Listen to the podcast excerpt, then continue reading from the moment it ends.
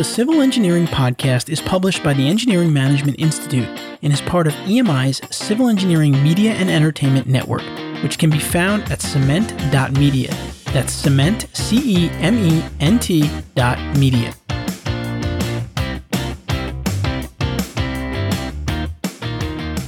Welcome to episode number 169 of the Civil Engineering Podcast, the first podcast dedicated to helping civil engineering professionals succeed in work and life.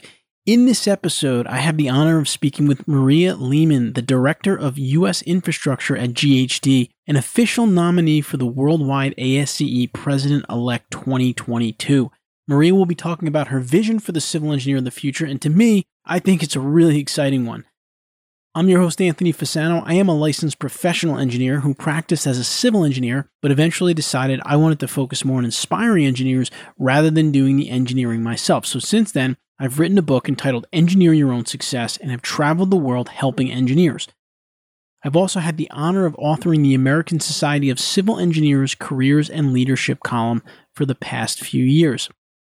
So let me just kind of set the scene for really these next two episodes so, as I mentioned, Maria will be my guest for today, and she'll be running in the ASCE election against Peter Moore, both very accomplished civil engineering professionals. And Peter's going to be a guest on the next episode. And these kind of two episodes got set up because I either know each of them or I know their colleagues and just made it happen. And we thought it'd be a great opportunity to have two accomplished civil engineers on the podcast like themselves they're talking about their careers and their career journeys, and they've given some great career advice. And then towards the end of each episode, they talk a little bit about their nomination for ASCE president elect and kind of their vision for what it would look like if they were elected. So it was kind of a good way to a lot of our listeners who I know are ASCE members to kind of meet them and get to know them a little bit. So I'm definitely, definitely very excited about both of these episodes because, as I said, they're very accomplished what they've done in their careers and the types of projects that they worked on and the people that they've been able to help has been inspiring. Now, before we get started, this is a free podcast, and our sponsors do help us keep it free, so we ask that you please support them. And now I'd like to recognize and welcome back our sponsor for this episode, ACI. Are you a member of the American Concrete Institute? ACI is a worldwide community of 30,000 professionals, educators, and students in more than 100 countries. It is the premier global community dedicated to the best use of concrete. Starting on January 1st this year, ACI launched a new members benefit. ACI members now have free access through annual subscriptions to all ACI University live webinars, free access to 260 plus on demand courses, and unlimited access to the Institute's practices, including all ACI guides and reports and symposium volumes. ACI members push the concrete industry further, adapting to new technology and investing in their careers, and are dedicated to improving concrete design materials and construction. You do not have to be an ACI member to work in the concrete industry. But if you want to exceed expectations in it, there is no better place to be. Whether you are a student just starting or have years under your belt, ACI membership ensures that no matter what changes the world brings, you will be prepared to thrive and your life's work will last for generations. Right now, ACI is offering a $30 discount on new individual and young professional memberships. Student memberships are already free. Join ACI today at concrete.org forward slash podcast 30. That's concrete.org forward slash P O D C A S T, the number three, the number zero. And now I'd like to introduce our guest for the episode, formally Maria Lehman. Maria Lehman PE is GHD's infrastructure market leader for the United States since May of 2020. Maria was the former vice president for critical infrastructure for Parsons, COO and acting executive director of the New York State Thruway Authority, and commissioner of public works for Erie County, New York. She has 40 years of diverse, increasingly responsible, multidisciplinary technical and leadership experience, both in the private and public sectors, and in traditional and alternative delivery. And you're going to hear all that experience in this interview, believe me. She received her BS in civil engineering at the State University of New York at Buffalo, magna cum laude, and is a licensed professional engineer in several states. She is currently the national treasurer for the American Society of Civil Engineers and is a current nominee for the national president elect of ASCE, as I said earlier. She has won numerous national, statewide, and local awards, including ASCE's President Medal, UB School of Engineering Alumna of the Year, and the New York State Society of Professional Engineers Engineering Manager of the Year. So let's dive into our civil engineering conversation of the week with Maria Lehman. Civil Engineering Podcast. Civil Engineering Podcast. All right, now I'm excited to welcome on our guest to the podcast for today, Maria Lehman. Maria is the Director of U.S. Infrastructure at GHD, and she's an official nominee worldwide for ASCE President elect 2022. Maria, welcome to the Civil Engineering Podcast. Thanks, Anthony. It's great to be here today. Yeah, it's great to have you. I'm excited to get to chat with you here a little bit. And I did introduce you to our listeners earlier on in the show, but kind of in your own words, Maria, maybe we can start off by you telling them a little bit more about what it is you do today on a daily basis. On a daily basis, I am trying to break silos and connect dots. We have various businesses in, in five regions in the US and three in Canada. And part of my role is to work with them to integrate things. So, for example, um, we have a water business and we have some step up strategies in sustainable development and future energy. So, how do we get those people to work together to provide value to our clients? So, as they're making investment decisions today, they're good investments for 20, 30, 50 years. Things are changing so rapidly in the business that bringing people from that normally don't necessarily work together to be able to do that. So a lot of it is strategy, a lot of it is mentoring of people on how to cross disciplines within our constructed environment. And also because I've had 10 and a half years in the public sector as an appointed official, uh, five and a half as a county commissioner of public works and chief engineer, and then five years working for the Thruway for uh, Governor Cuomo it's different when you work on the public side. I say it's not better or worse. It's kind of like Alice in Wonderland. It's a different reality and there's different priorities. And so understanding the differences and being able to bridge that communication helps you be more efficient and effective with clients. So a big part of what I do is that as well as staying on top of what's going on in the industry and what's going on now with stimulus making sure we're positioned, but also helping our private clients understand that because a lot of our private clients really don't understand it from a technical and political lens at the same time. I'm kind of rare breed out there that, you know, I have a professional engineering license and I've done those kinds of things. So it's just an interesting combination. So a lot of it is talking to a lot of people about strategy. So that's great, Maria. And really what it is is and what I try to teach civil engineering professionals a lot is it's important to be well rounded. And it sounds like through mm-hmm. your career, you've become very well rounded working in the public sector, the private sector, the different positions you've been in. You've gotten obviously into a lot of the strategy of the built environment and the civil world mm-hmm. and you know what goes into that and talking to stakeholders and bringing people together which i personally think is a really exciting aspect of civil engineering because so a lot of projects don't happen if that doesn't go the right way Correct. so so I think that that's really interesting and it's exciting when I get to talk to someone like you who has so many experiences in, in so many different areas of civil engineering. And, and that being said, ASCE, of course, has unveiled their 2021 report card for America's infrastructure. Just recently, they launched in early March. Can you kind of share with us some of the results and the grades that were given to the different sectors? Maybe like a high level overview. You don't, don't need to go in a ton of detail. Our cumulative average for the first time since the first report card in 1998 is a C minus, which is, uh, I guess, a yay moment. It's always been in the D's, but it's primarily there because a couple of our electric transmission and rail, their scores are, are in the B's because it's private funding primarily. There's a little bit of public funding in most of those, but in the last few years, there's been a lot of investment by the class one, two, and three railroads, as well as in upgrading the distribution network. So those two Bs is really what pulled it up. We had four Cs and 11 Ds, and most of the public infrastructure, the public facing things that we use every day, are in the Ds.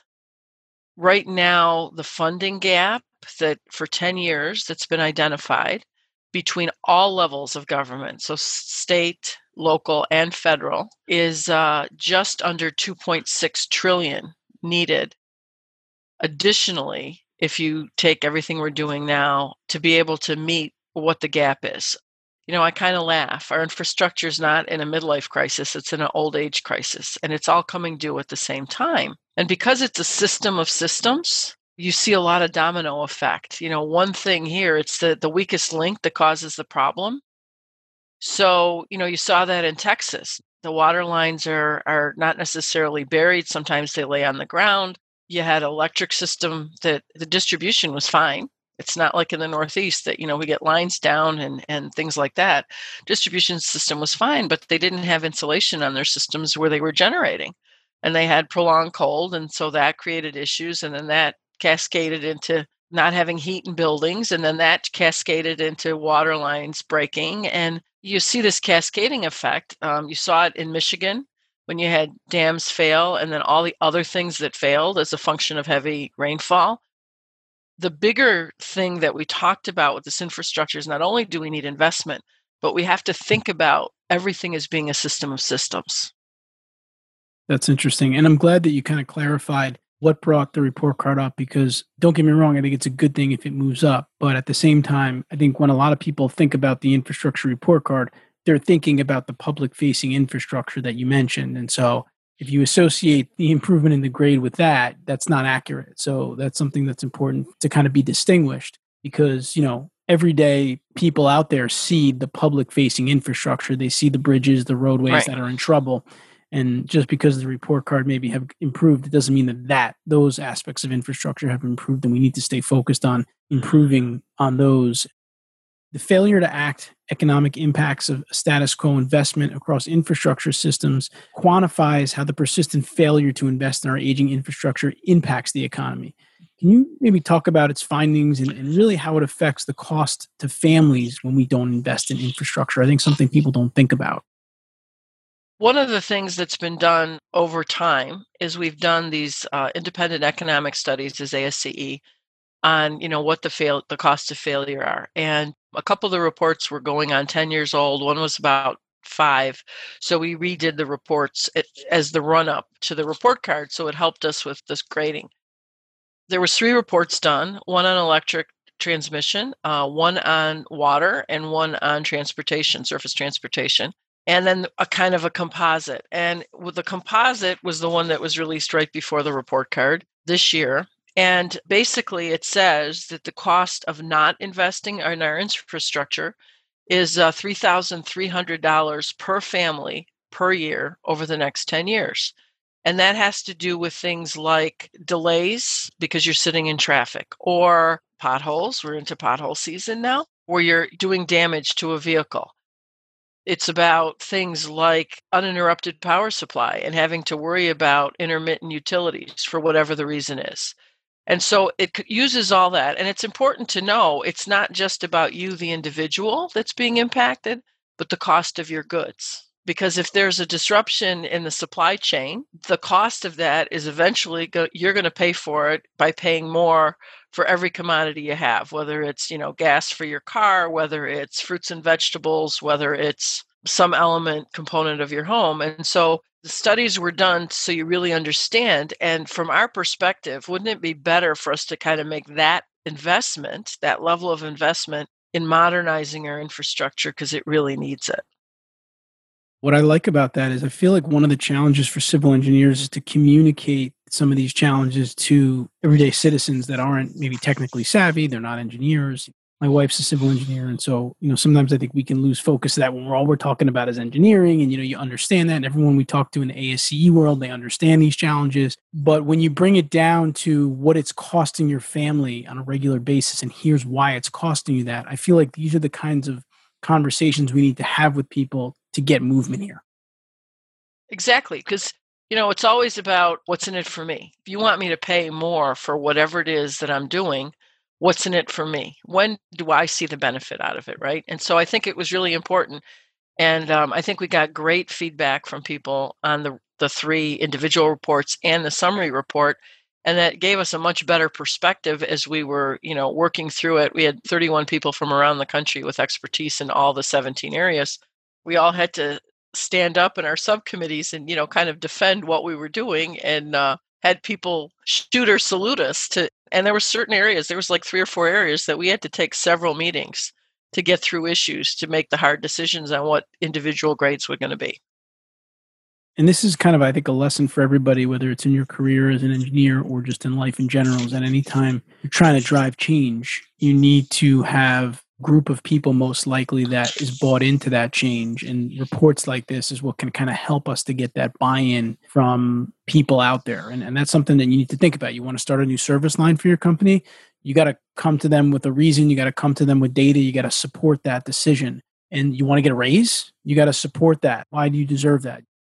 Same thing happens in these type of bigger paradigms in terms of infrastructure. If we want to get funding, if we want to do things, we got to take it down to the ground level and say, this is how it's affecting you and your family, and this is what we need you to do to help us change that. Couldn't you know, agree with you more. it's really exciting to see that that those reports are being done now. We're you know updated and we're able to show really relevant data, which is great.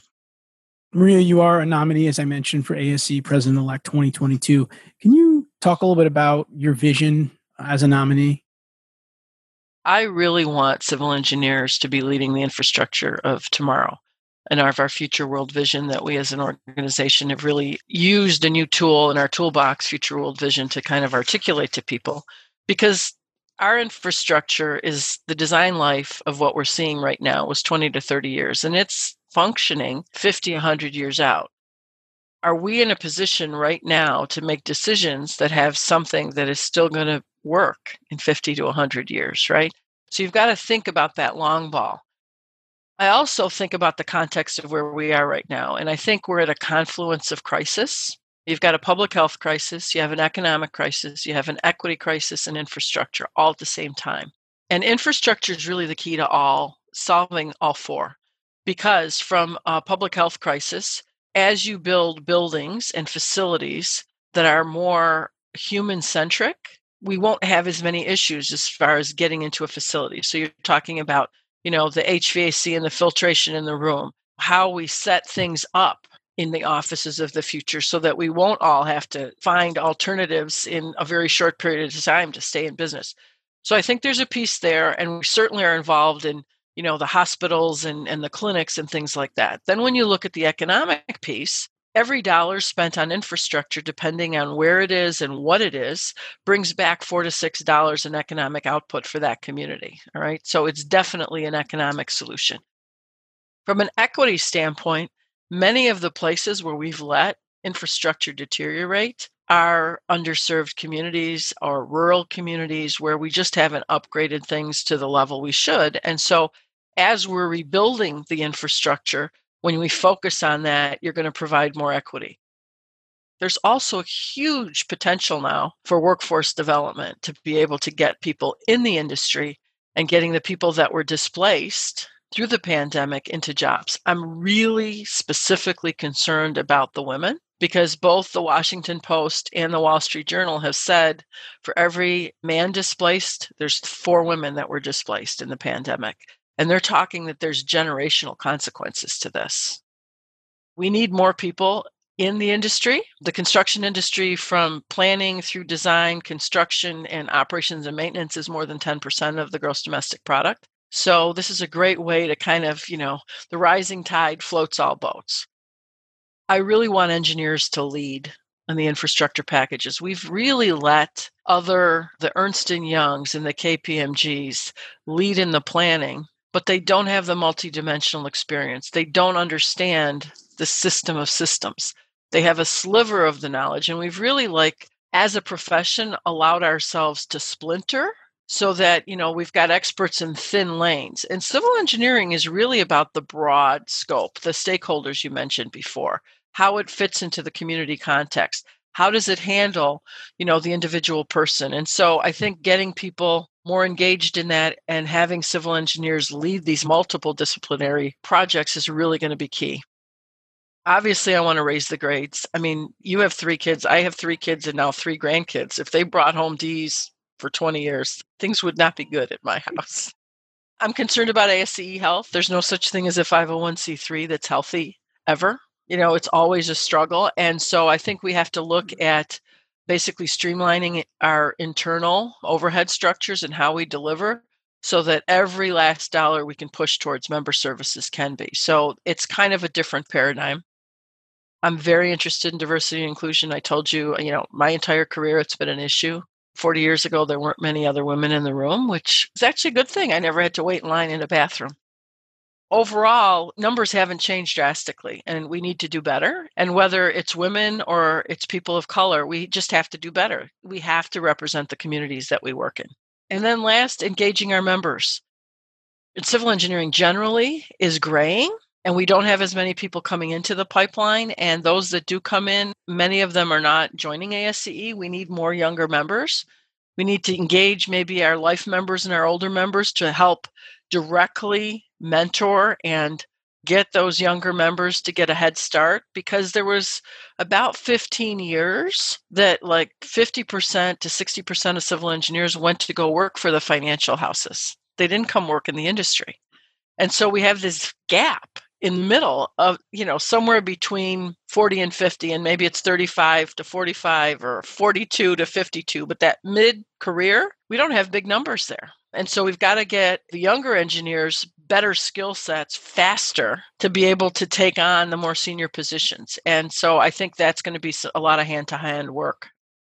So those are kinds of the things that i'm thinking about streamlining and you know making it just a better foundation for the future to lay, launch from those are obviously like really important topics and i'm glad to hear someone your position really focusing in on them because they are critically important i mean i left my civil engineering career to do training for civil engineers on project management people skills mm-hmm. and when i started doing that 10 years ago people didn't think that it was important now today with all the complex projects i mean we get calls every day from companies saying we need to skill up in these areas. So it sounds to me this is starting to happen in terms of skilling up engineers at younger ages in terms of these non-technical skills that we really need to be leaders. And i'm glad people are starting to recognize it more. And in terms of the diversity it's something i'm passionate about. I recently became a board member for a nonprofit the gems camp where we try to educate girls in underserved communities about STEM topics. It's a, it's something that I feel like a lot of people talk about needing more diversity, but we need to see more action on it. You know, we mm-hmm. need to roll up our sleeves and we need to get involved with it. So I hope that all of you listening out there, there are many outlets to do that. Um, through ASCE, through other volunteer organizations. Spend a couple hours a month in one of these organizations doing something. Speak to one school, do one thing, and if we're all doing something again goes back to what we talked about before. If we want to drive any kind of change in our careers we've got to take action we've got to kind of team up and do it together. Yep. the other thing that's scary to me about that it's not just about pipeline. The uh, SWE the society of women engineers did a survey a few years back and they just refreshed it in 2019 and in the private sector 30% of engineers are women it's much better than it was, but it's still got a long way to go. But the statistic that came out of that survey that really concerned me is that 70%, seven zero, of women leave engineering within 20 years of graduating. We have a mm-hmm. retainage issue as an industry. And, you know, of those that left the profession, a third said that it was workplace culture. You talked about soft skills. There's lots of soft skills we got to get better at.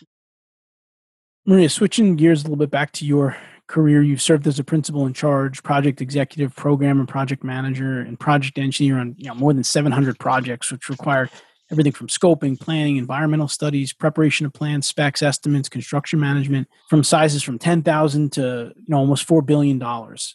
I get a lot of civil engineers that tell me, you know, I really want to work on these mega projects. They sound so exciting, and I know you've been there and done that a little bit. At a high level, you know, what are some of the things that you need to be able to do to work on some of these really large projects whether it's the skills you need or you know what is it about those projects that you need to be able to do? Well i think you know from being able to deliver the project first of all my advice to all young engineers is volunteer. Somebody asks that they want help in a certain area whatever it is volunteer because you're going to learn a new skill in the process. There's an awful lot of reading you can do out there as far as why things are successful from my perspective, having worked on two NEPA, you know, National Environmental Policy Act federal projects with New York State layered on, which you have to mitigate more. Federal highway system projects take 14 years. The average was a few years back from planning to getting it done. And environmental impact statements typically are five, six, seven, eight, ten years, right? You can do it in 13 months. I did it on two projects in 13 months. And it's about having a lot of baseline studies, but it's also about transparency. You need to have regular communication with the communities and the naysayers because you need to understand why they are stopping projects. I mean, people have learned how to use the process to stop projects. You need to understand that and you need to embrace the environmental process. It's not a bad, scary thing. You need to invest in the things that are important to the community. And you know, you're not talking about taking away 20% of a project budget. Community enhancements like pocket parks or providing a trail or allowing pedestrian and, and bicycle access on a bridge. Those are all things we never did before, and it wasn't really smart. So I think listening to the community and early and often communication is really important. And that's a really interesting part of what we do. We talked about that a little bit earlier. The other thing is is that you really have to be transparent with what you're doing. So if you've got environmental performance metrics that you have to meet, you need to provide real-time data that you're meeting them. That somebody can look on a website or can look on on an app if that project has an app or something specific and know that you're doing the right things. Now, that's scary to some people because what if it's not right? Well, things happen and then you have to address it.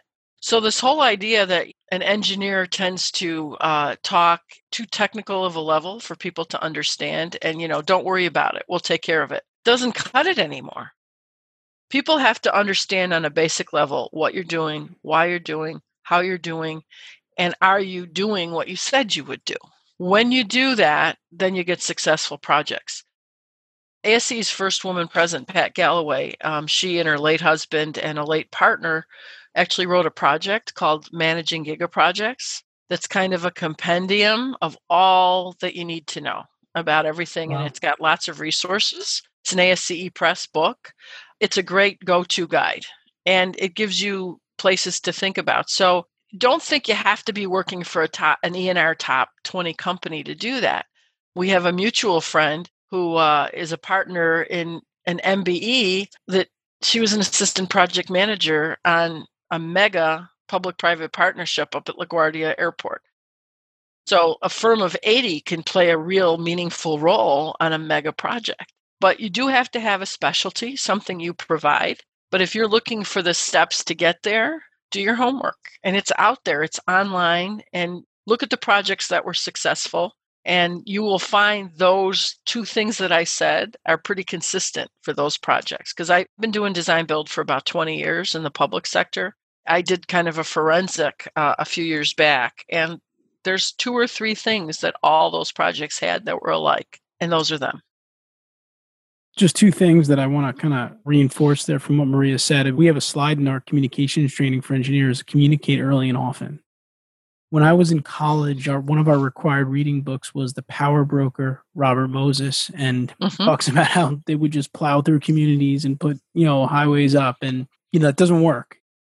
Now it's about getting involved with people, understanding mm-hmm. as civil engineers, we're creating the environment that people are actually going to use. So the best people to mm-hmm. talk to is the people that are using it. You know, if you want to come up with practical designs. Now that doesn't mean we can do everything someone wants, but we could try to make compromises we can try to serve the community in the way that they need to be served. So I think that that's a really good lesson for those of you out there that haven't maybe been involved with that aspect of projects, the approval process for me, when I used to go to planning board meetings, you know, hearing from the board, hearing from citizens that would come to the meetings was very valuable because then you understand that I'm not just drawing something in CAD. People actually have to live here and walk around here and drive on these roads. And if I can get some feedback from them, those are the people you want to get feedback from, right? Not just the experts who are going to be doing the design. You want to hear from some of the users. So I think that that's a really important point to really consider.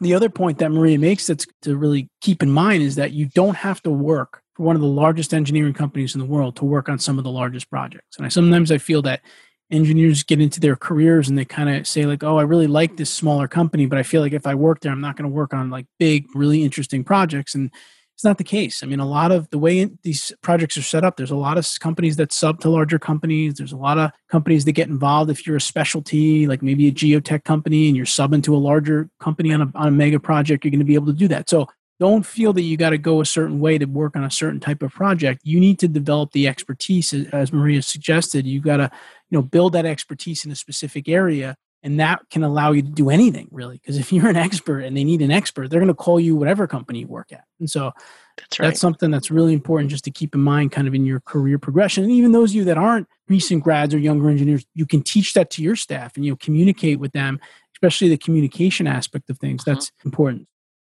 Maria, you talked about kind of your vision a little bit. A more specific question kind of around it is how would you say that civil engineers need to lead the system of systems?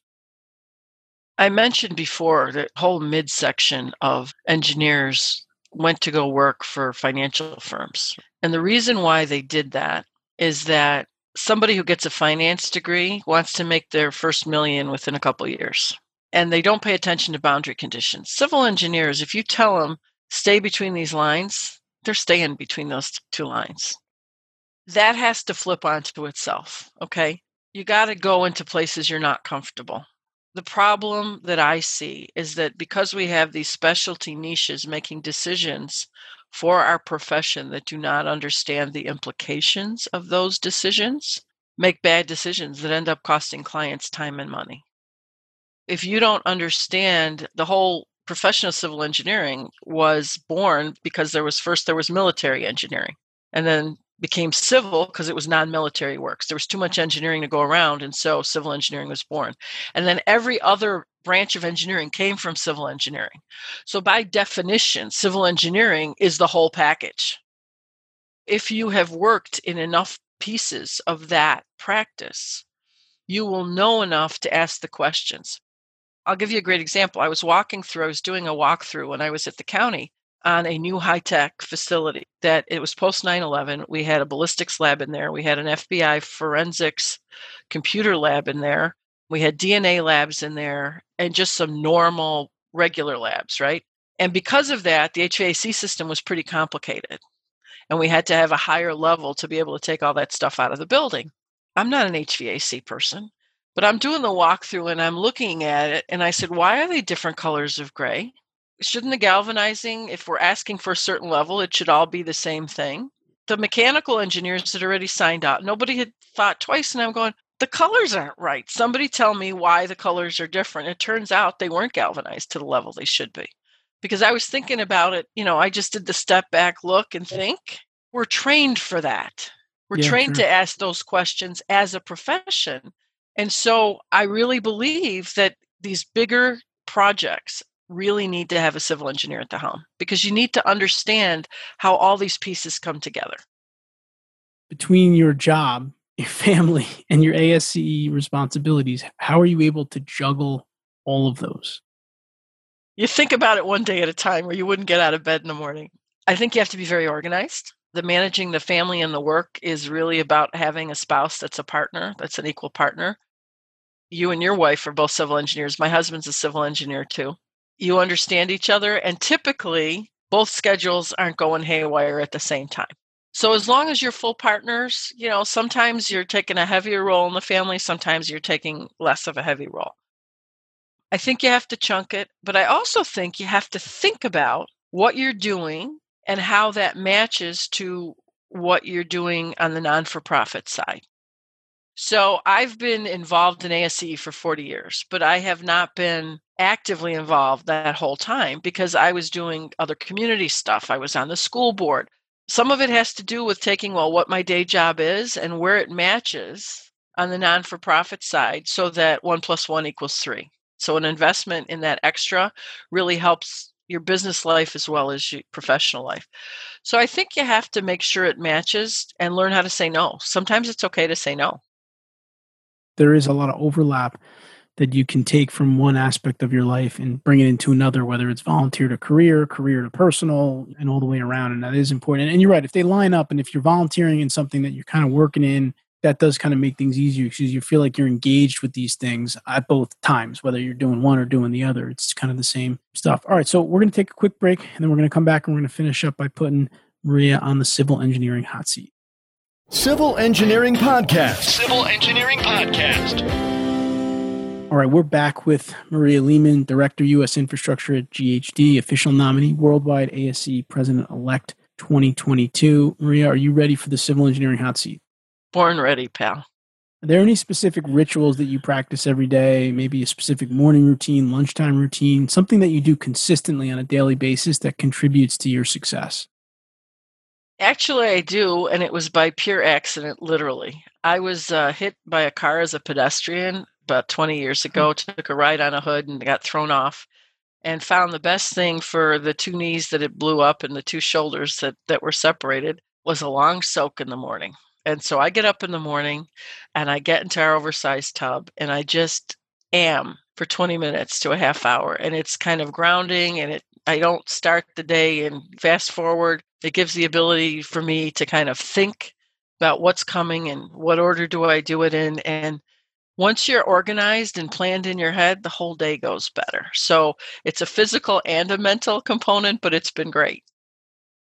All right. So, what's one book that you might recommend to engineers, or it could just be one book that you found to be extremely helpful for you in your professional or personal development efforts? There's a couple of books. First of all, um, Robert Fulghum's "All I Really Needed to Know I Learned in Kindergarten." It's a fast read. If you if somebody out there hasn't read it, read it. It's basically about be nice and play well with others, and there will be things in there that you will hear in your head every day in your life. I was a chapter author in a book called Ready for Takeoff, which was based on a uh, all engineering uh, summer program at the University of Buffalo. It was about 20 years long and it was all the soft skills of engineering.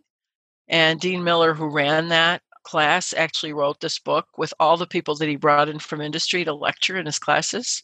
And it talks about everything from writing, and it's geared more for college students, but it's certainly appropriate for early professionals because it's everything from you know your resume and your interview to patents and what that means in companies. I always did an ethics and professionalism class how do you manage a project you know where do you get resources to learn various pieces. So it's kind of a go-to go- book and um, i think it's apprentice book and it's great to just even freshen up on some things is you know i like going back to some of these basic go-to's when you're starting up something new and big to kind of make you rethink about all those pieces that maybe some of them you haven't used in a while. Next one, thinking back on some of your managers throughout your career, and you know, you don't have to name names specifically, but if you think about some of your favorite managers along the way, what made them your favorite? What characteristics, what skill sets, why were they your favorite? the favorite managers I had cared about me as a person before they cared about me as an engineer. My first mentor, Harry Quinn, who passed away a few years back, was there and you could talk to him up at anything in your life that was a problem and it would never taint his opinion of you at work. And I remember being on um, maternity leave with my second son. I was going to be out for three months and my mother was having health issues at the time. And so, like, I was the sandwich person. And how do you deal with all these crazy things? And he called me because we were doing an interstate job and I was the hydraulics engineer on the project. And he really, and this was before, you know, you had a computer at home. We had computers, but nowhere near as friendly as they are now. And uh, he said, I really need your help. I want you to take a look. It's going to be, you know, part time a couple weeks. And I said, I have a four year old and a newborn. How do you suppose I'm going? He says, Well, you can take some stuff home. And I know because I did have a computer at home, not connected to the one at work. But he says, You can come in for a half a day. I miss my grandchildren. Bring them in. Just bring some toys. I'm going to close my door. I'll play with them. You figure out what you need. Take what you need home. And then, you know, we'll do it in reverse in a few weeks that's when you know you've got somebody who's got your back. I mean, he definitely had a need, but he knew he had to help me to help him.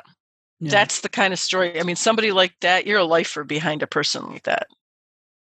You know, I'm glad you mentioned that because I think that is an important in management and leadership is the people side of leadership that sometimes, you know, we don't talk about enough or we don't spend enough time on. I mean, here at EMI, one of the things we do when we start our staff meetings is, you know, how's life? Not what project you're working on this week, how are the kids, what's going on, you know, and it's important. I mean, listen, you work with people, you spend more time with them often than you do your family members. So you have to kind of create that almost a family culture with them as well. And you have to, you know understand their needs and help them so i'm glad that you brought that Anthony, I got to tell you, it's even more important in the public sector. Because in the private sector, you can give people a bonus. You can give them a spot Right. bonus. You can give them a raise. You can give them something to do that's interesting. In the public sector, all those tools that you have for management on the private side aren't Mm. there. Right. And so it's about finding interesting work for people and it's about people understanding you really care. When I was head of operations for the Thruway, the first snowstorm, I was out wing and they said, Oh, we'll give you a little run and then we'll come back. I said, No, I'm going on a beat on the wing. No, you're not going to have a chase truck. And I was actually tweeting the pictures saying, Stay off the road. This is what it looks like right now, right? So when they know that you're going to walk a mile in their shoes, every time we had an emergency operations center set up somewhere in the state, I always showed up at some crazy hour with, you know, coffee and goodies and whatever. When you care about people on a one on one basis, they will move mountains for you. When you think about ASCE, for example, as president, whether Mhm. you're president of your local chapter or state or, or national, you're leading volunteers. It's a similar idea. You know, these people are, are coming to the table because they want to, not because they're being paid to, not because it's mm-hmm. their job, you know, like their, their everyday nine to five job. That again goes to leading people, having a good vision that you want to try to move people towards because not an easy thing to do but again the way that we achieve things in these types of industries is we have to have organizations like asce we got to try to keep them strong and that happens uh, yes there's great people that work there that maybe are employed there but you also have a, count on a lot of volunteers. And so the leaders in these organizations have a real task on their hand in terms of leading people in that mindset. It's really important all right, I've got one final question here for you, Maria, which we call the civil engineering career elevator advice question. If you got into an elevator with a civil engineer and you had about 30, 40 seconds with him or her and had to give him or her career advice in that very short period of time, what would it be? Learn something really well so you're an expert and volunteer your ability to do it. It's something that'll get you out there. You'll learn through it, you'll meet people through it. And I've learned through my own volunteer work, it brings enjoyment to you. And if you Mhm. can't have fun and if you can't enjoy your career, then what are we doing here? You know, what are we talking about? Maria Lehman, I want to thank you for spending some time with us here on the Civil Engineering Podcast. I wish you all the best in your future career endeavors. And I know that you're going to be a leader no matter what you do in terms of leading civil engineers in the future. So thank you for doing it. Thank you so much for having me. Well, I hope you enjoyed my conversation with Maria Lehman. As I said, she's a really accomplished civil engineering professional, and she just has such a wide breadth of knowledge around the profession. And it was kind of exciting to have her share that and also to share kind of her vision for the future. And as I mentioned at the beginning of this episode, we'll also be interviewing in the next episode Peter Moore. Peter Moore is the other nominee for 2022 ASCE president elect. And, you know, we wanted to have both of them come on the podcast, and we're excited to have the platform to be able to do just that. Now, before I tell you where you can find the show notes for this episode, I want to remind you that we do regularly put on several training programs for engineering professionals to help you to be able to build the people skills and the project management skills and even the seller doer business development skills that just aren't taught to us in school. We have our engineering management accelerator series that consists of courses in all of those different skill sets. You can learn more about them by visiting engineeringmanagementinstitute.org. Simply click on the training tab and you'll find the curriculum, you'll find testimonials and praise from other engineers that have gone through it. And you can always call us for more information at 800 920 4007. That's 800 920 4007. Those courses are done over and over, and you can enroll in them or enroll people from your firm or we can do a custom one for your firm. Again, that's 800 920 4007. So, with that, let me remind you that you can find the show notes for this episode at civilengineeringpodcast.com. Look for episode number 169. There you will find a summary of the key points discussed in today's episode, as well as links to any of the resources, websites, or books mentioned during the episode. And until next time, I wish you the best in all of your civil engineering career endeavors. The Civil Engineering Podcast is published by the Engineering Management Institute and is part of EMI's Civil Engineering Media and Entertainment Network. The opinions on the show are those of the hosts and guests, not their employers. For information on EMI's people and project management skills training programs for civil engineering professionals, visit engineeringmanagementinstitute.org.